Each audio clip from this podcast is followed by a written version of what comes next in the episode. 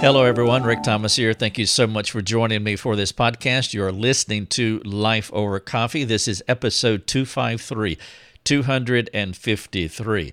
Before you listen to the podcast, I need for you to go on the platform in which you are listening and give us an excellent five star review. Would you do that? It's one of the ways that you can serve us. And it is important because it does help us to grow organically. It help us. It helps us to reach more people.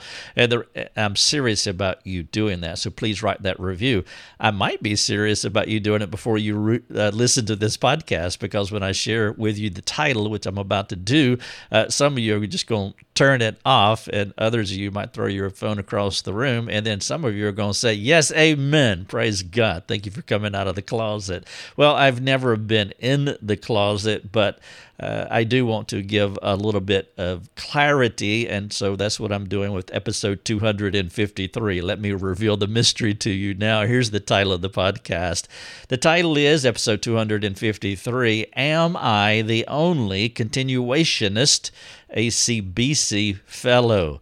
Now, that is a loaded a loaded title, and so let me walk through it just a bit, and then I'll I'll give you the backstory of of why I may be. Now, honestly, I don't know if I'm the only continuationist fellow with ACBC because I suspect there are a few that are in the closet. Uh, and there may be others that are out of the closet and it's clear and I just don't know them. And the reason that I wouldn't know them is because I haven't been active with ACBC. Uh, I, I have no issue with AC, ACBC, so I'm not saying that. I've just never really been active in the biblical counseling movement. I've got too many things going on. I got my head down and I'm grinding. We're helping a lot of people. We have thousands of people that come to us every month, and so I'm quite the busy fellow. And so I don't spend my time poking around the biblical counseling movement.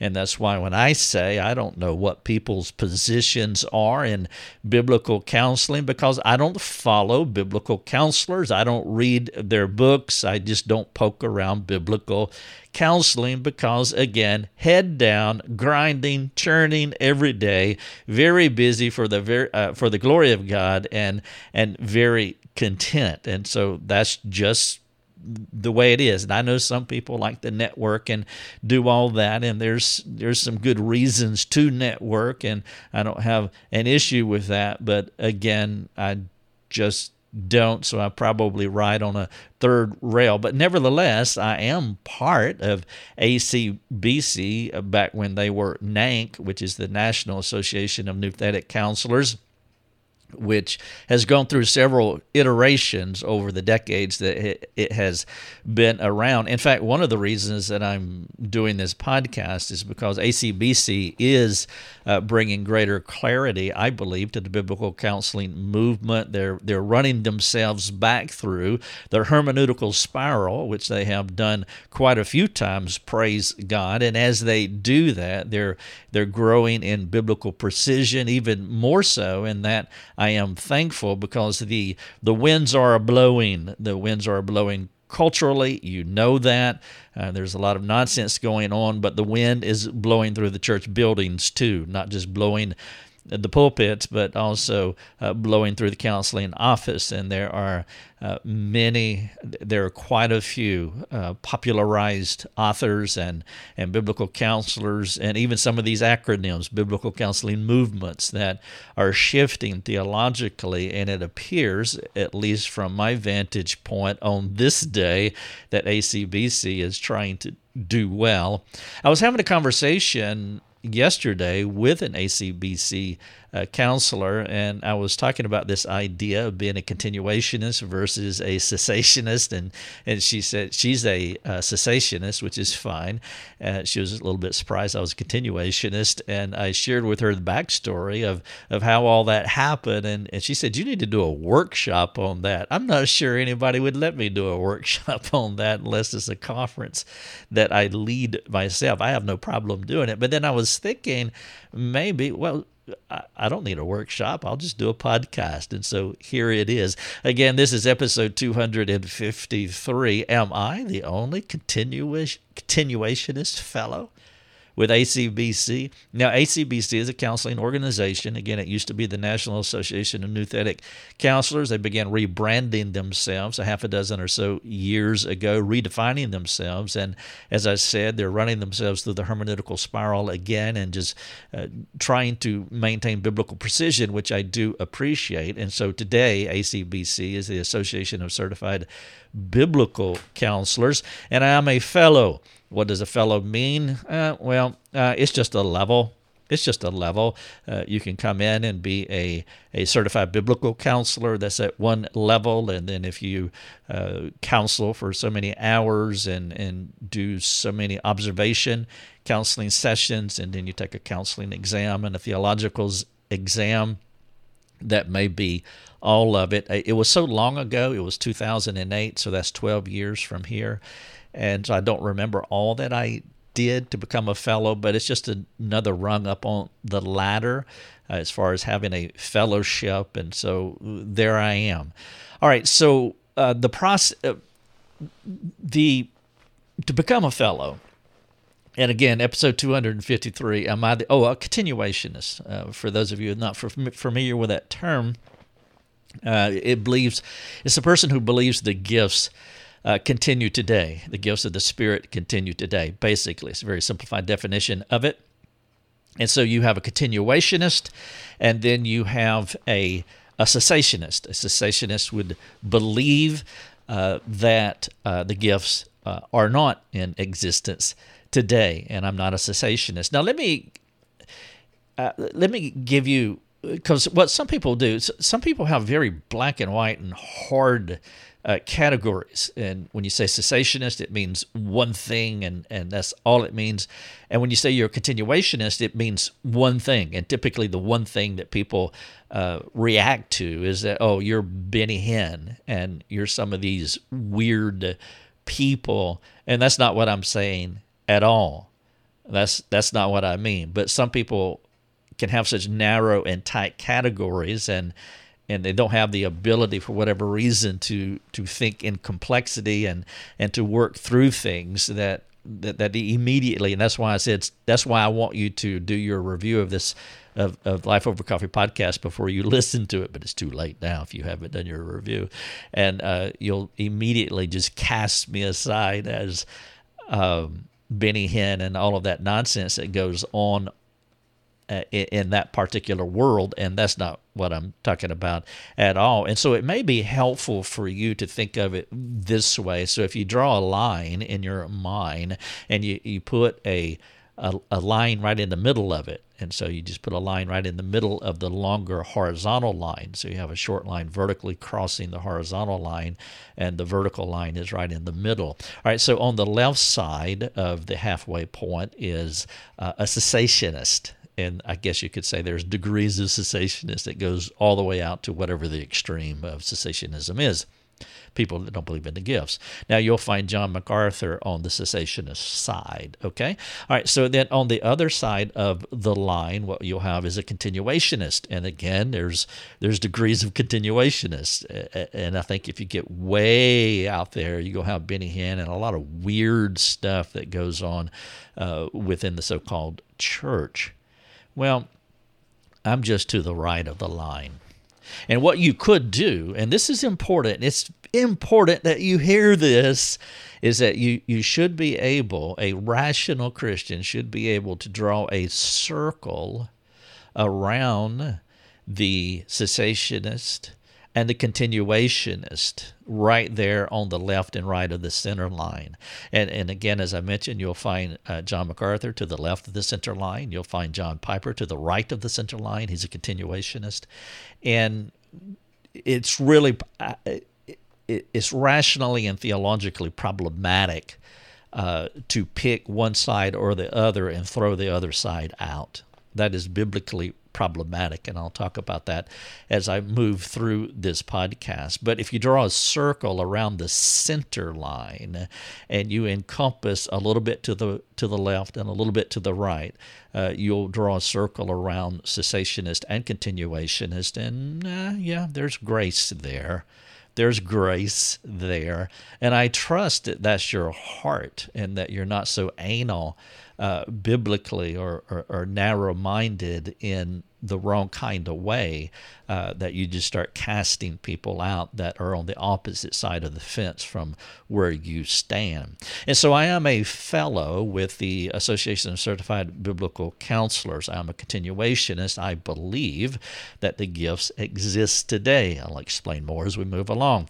And so you do take a counseling exam, you take a theological exam, you do some counseling hours, etc., etc. On my theological exam, and I can't give you the quotes now because again, it was a long time ago when I took my fellowship exam. But on the theological exam, they asked me something like, What uh, is my position on the Holy Spirit or my position on the gifts? And I said something to the effect that I'm a Trinitarian. and I wasn't trying to be a smart aleck. Uh, but I actually am a Trinitarian. I believe that the Holy Spirit is alive and well on planet Earth. I, I, I believe in the Father, the Son, and the Spirit. I believe that the Spirit has an active role in our life. Now, I may have elaborated, I probably did, I, I imagine I did, elaborated more, but my leading statement as far as the gifts are concerned is I'm a Trinitarian. Well, guess what? Uh, they whoever was doing my exam sent it back and asked for more clarity, specifically specificity on my view of the Spirit, the gifts of the Spirit uh, actually. And so I gave a little more clarity on my view, uh, which did, does reveal that I am a continuationist. I am a little bit to the right of the center line with a lot of other wonderful Christian men and women that you love. And so I explain more. And this is some version of what I said, and this is definitely what I believe. Uh, I am a Trinitarian. I do believe that the Spirit of God is alive and well on planet Earth, planet Earth. I believe that there are many gifts of the Spirit. For the sake of argument, I'm going to say there are 465 gifts of the Spirit. Now, I'm just I just made that up. I just made it up. Okay, it's just a number and there's the gifts of there, there's the gift of administration for example. The word administration in the bible is like uh, you think about it like a, a, boat with a rudder on the back of it. And and that rudder really guides the boat that's what the gift of administration means. That's the word picture that you want to use to describe administration. And every well run church understands the gift of administration because administration runs the church.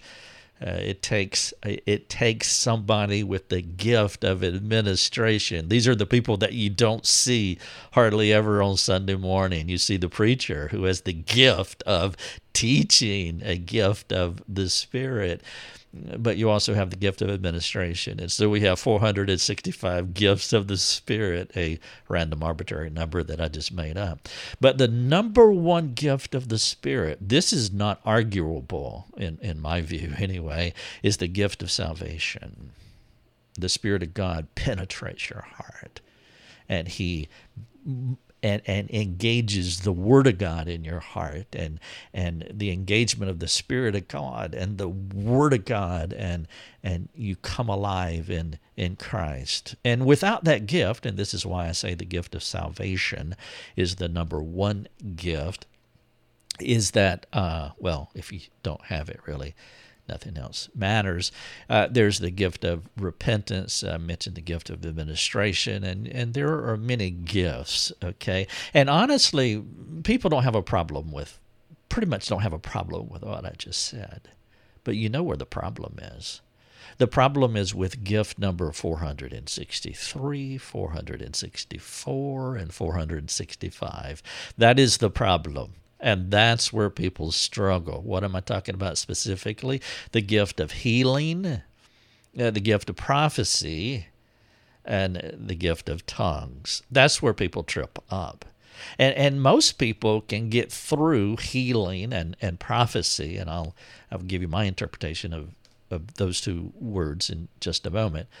And, and where they really fall down as far as the continuation is, is uh, concern uh, is the gift of tongues. And ultimately, when you get to the end of it, you're looking at the last gift, 465, and and that's the problem, and that's why I'm not a continuationist. And uh, okay, all right, well, whatever. Now, I don't take the view uh, of when that which is perfect is come in 1 Corinthians 13. I don't take the view that that is the Word of God. I, I just can't. I've looked at it a lot, and I can't see it exegetically as when that which is perfect is come, you know, then the gifts will go away, and the interpretation from some is that when that which is perfect is come is the Word of God. And honestly, I just I don't see it. I'm open to correction, but I just don't see it. Uh, and so that's not an argument for the cessation of the gifts. All right, so let me get to the end of the gift list, number 463, uh, the gift of healing. And I think most of us can get over that. I mean, just let me ask you a question. When you are sick, do you ask God to heal you? Do you do you ask God to give you this this gift? And and all of us do. Some of you uh, even are okay to call the elders of the church to anoint you, to put oil uh, on your forehead, and to pray over you. I have done that as a pastor to people, uh, and, and I've had it. I think I've had it happen to me. I think I have, and and I have no issue with that. If I am, I've, I've had all sorts of ailments in my life, uh, from minor to severe, and and the more severe ones, I, dear God, please heal me, give me this this gift of of healing, and then give four hundred. Now again. I think all of us can somewhat sign off on that, and then four, give 464 is uh, a word from the Lord, prophecy, prophecy. And when I say that, I'm not talking about revelation, as in inspired, the inspired word that you are getting inspired words from God. That is, that is unbelievably uh, dangerous. It's one of the issues that I have with Sarah. Uh, what's her name? Her book, Jesus Calling, uh, and other books that have been written like that. I think those are dangerous books, and you need to be very careful about because I, I just the way that she frames it, and we do have a review on our website about that book, and and I stand by it. That it's, it's just a dangerous book that I do not recommend. Uh, but when I talk about prophecy, what I'm I'm talking about a word from the Lord uh, is not you speaking inspiration as God is dictating something to you. Uh, the word that I prefer is the word illumination. Uh, you're speaking forth what you believe uh, God is subjectively, I understand and agree, uh, but you believe, uh, similar, you know, what the Lord told the disciples that, you know, don't worry about what to say the, God will give you the words to say in that moment. I believe in this teaching of illumination that the Spirit of God, again, is active and alive on planet Earth and that He illuminates uh, our minds. Now, one of the ironies about this idea, word from the Lord or prophecy, we don't like to say prophecy because that just sounds bad to some people. And so, what my Baptist brothers do, and I, I, I find this quite humorous, and I I speak of them because the, they are my people. I come from a fundamentalist, independent Baptist background, which are some of the more stricter, tighter, legalistic group of Baptistic folk, uh, which some of you would is probably a head turner as to you are a fundamentalist, independent Baptist, and you are a continuationist. How in the world you can't get here from there? And you're probably right, but that's another story. But what my Baptist, independent Baptist brothers will say and sisters is God laid something on my heart. God laid something on my heart. And, and so they use six words to say the word prophecy. They won't say the word prophecy. They'll say, or they won't say a word from the Lord necessarily. They'll say, God laid something, something on my heart. And uh, that's what they're saying. The Spirit of God illuminated them. The Spirit of God motivated them. Now, I realize that there's mystery here, and I'm okay with mystery. I'm comfortable with mystery. There's a lot of mystery in the Bible. I mean, there's once you start moving down below the surface of Scripture, you bump into mystery fast. And there's mystery here. But again, I'm okay with that. But I'm not afraid of it. I'm not afraid of the mystery. And there's some things that I just don't know. There's a lot of things. There are so many things that I don't know. And so when I see a stop sign uh, at the end of the road, I just stop. And if you want me to explain illumination in more depth, then uh, no, there's a stop sign there, and after a while, I'm just going to be extrapolating and speculating, meaning I'm just going to be making up stuff. And I just can't go there. And so I have to be comfortable with mystery. But my Baptist brothers and sisters, God lays stuff on their heart and I don't have a problem with that as long as they are holding that stuff quite loosely, as long as they know this is not thus saith the Lord as far as inspired revelation, but they subjectively believe that the Spirit of God is working uh, in their uh, minds and moving them to do X, Y, or Z. And that's how I interpret a word from the Lord. Now, what I call it. I have an article on my website. I have it here in these show notes. It's called uh, Counseling, some version of Counseling is. Uh, counseling is two parts is prayer and prophecy. Counseling is two parts prayer and prophecy. And in a vacuum, in the context of what I'm speaking here, obviously counseling is much more. But two vital parts might be a better way of saying it is prayer and prophecy. While you're counseling, you're always having a twofold, a, a, a two directional conversation in counseling, or you better you better be. Uh, talking to two people in counseling at the same time. And so, or as you are listening to the counselee, might be a better way to say it, as you're listening to the counselee, you're talking to God and you're asking the Spirit of God, Oh, Spirit of God, help me. Run through the, the index of scriptures in my mind. Help me. Bring my training to my mind. Illuminate my mind, dear Lord. Help me. And, and then you, you, you step out in faith, and then you speak and speak forth prophecy. Uh, you share what you believe God wants you to share based on those illuminations at that moment with that counselee. And that is a huge part of counseling prayer and prophecy. And so you're talking to God as you are talking with the other person. And so that's healing, gift number 463, and uh, a word from the Lord, gift 464, and then there's tongues. 465. I don't speak in tongues. I don't. What does it mean? Well, the argumentation is is out there. The discussions are out there, and you can do that study yourself. And so I'm a continuationist, and I received my fellowship with ACBC in 2008 on a Tuesday afternoon. And then Tuesday evening, we had a dinner where all the the newly minted certified biblical counselors got together with spouses and and so forth, and the newly minted uh, fellows, and I'm not sure if there were other fellows that were newly minted that night or not. I don't remember, but we all got together for a dinner, and uh, at that dinner, uh, my friend, good buddy, love him to pieces, uh, Don Arms. Don Arms is a sidekick for uh, Jay Adams. He and Jay have been best buds for a very long time. They live really close to me here in South Carolina.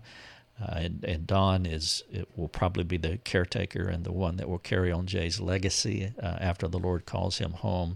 I've known Don for a couple of decades now, and we've had some wonderful conversations. And Don does not believe what I believe uh, on this situation. And that is fantastic. That is so fantastic. Don's awesome. Love him.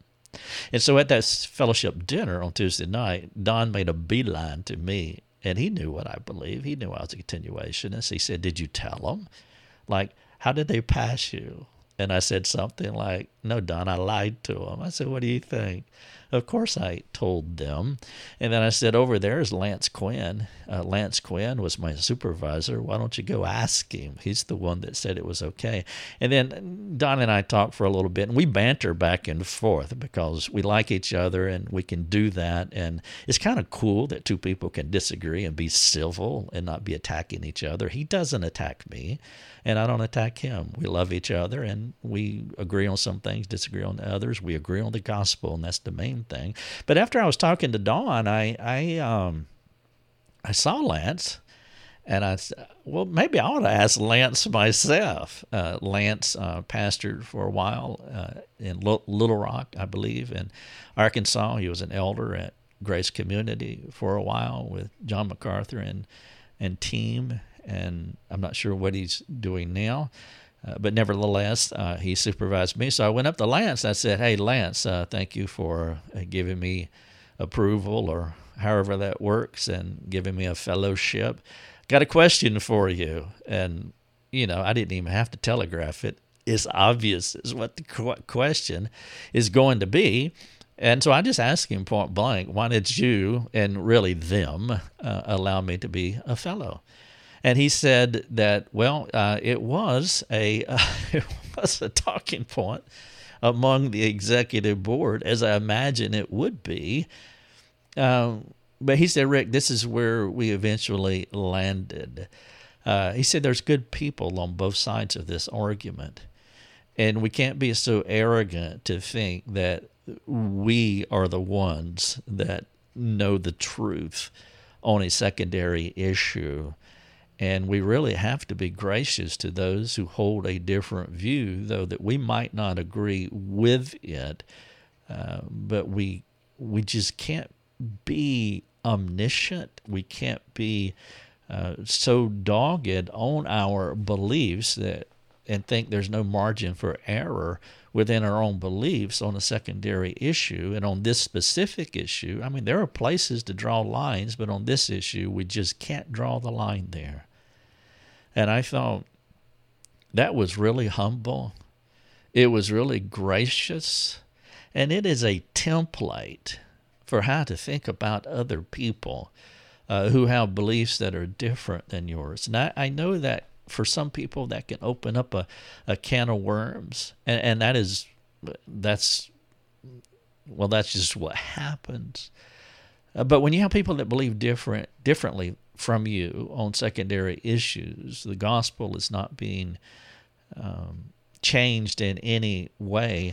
There has to be civil discussions, and and I know that there's gradations here, because once you move outside of this circle that you have around the center point that I described earlier, the conversations can intensify and change and can become more dogmatic and etc.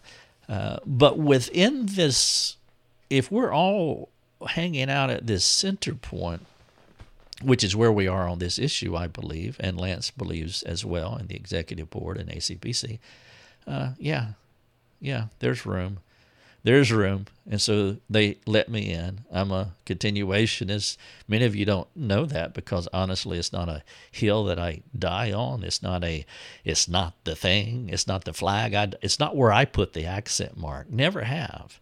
I put the accent mark on the, the gospel. There's a lot of other things that I believe, and so I don't make a mountain out of a molehill. But I did want to share with you that story because as I was talking with the biblical counselor yesterday, she said, because she's a cessationist and she wanted to hear my perspective. And she said, You need to teach a workshop on that. Now, ultimately, where I fall, I, I do land on this question. And you do have to ask the question who gets the glory? Who gets the glory? If you have a wonderful counseling session, for example, and God does wonderful things, did you make all that stuff up? Did, did you do it all? Did you, did you come up with all this stuff in your mind? Did, did you work through the complexity by yourself? Or was the Spirit of God active, working in your mind, illuminating your mind? Episode 253 Am I the only continuationist as an ACBC fellow? You have been listening to Life Over Coffee with Rick Thomas. If you have a question for Rick, you can let him know by sending him a note through his website, rickthomas.net. That's rickthomas.net. Thanks for listening. Enjoy your coffee.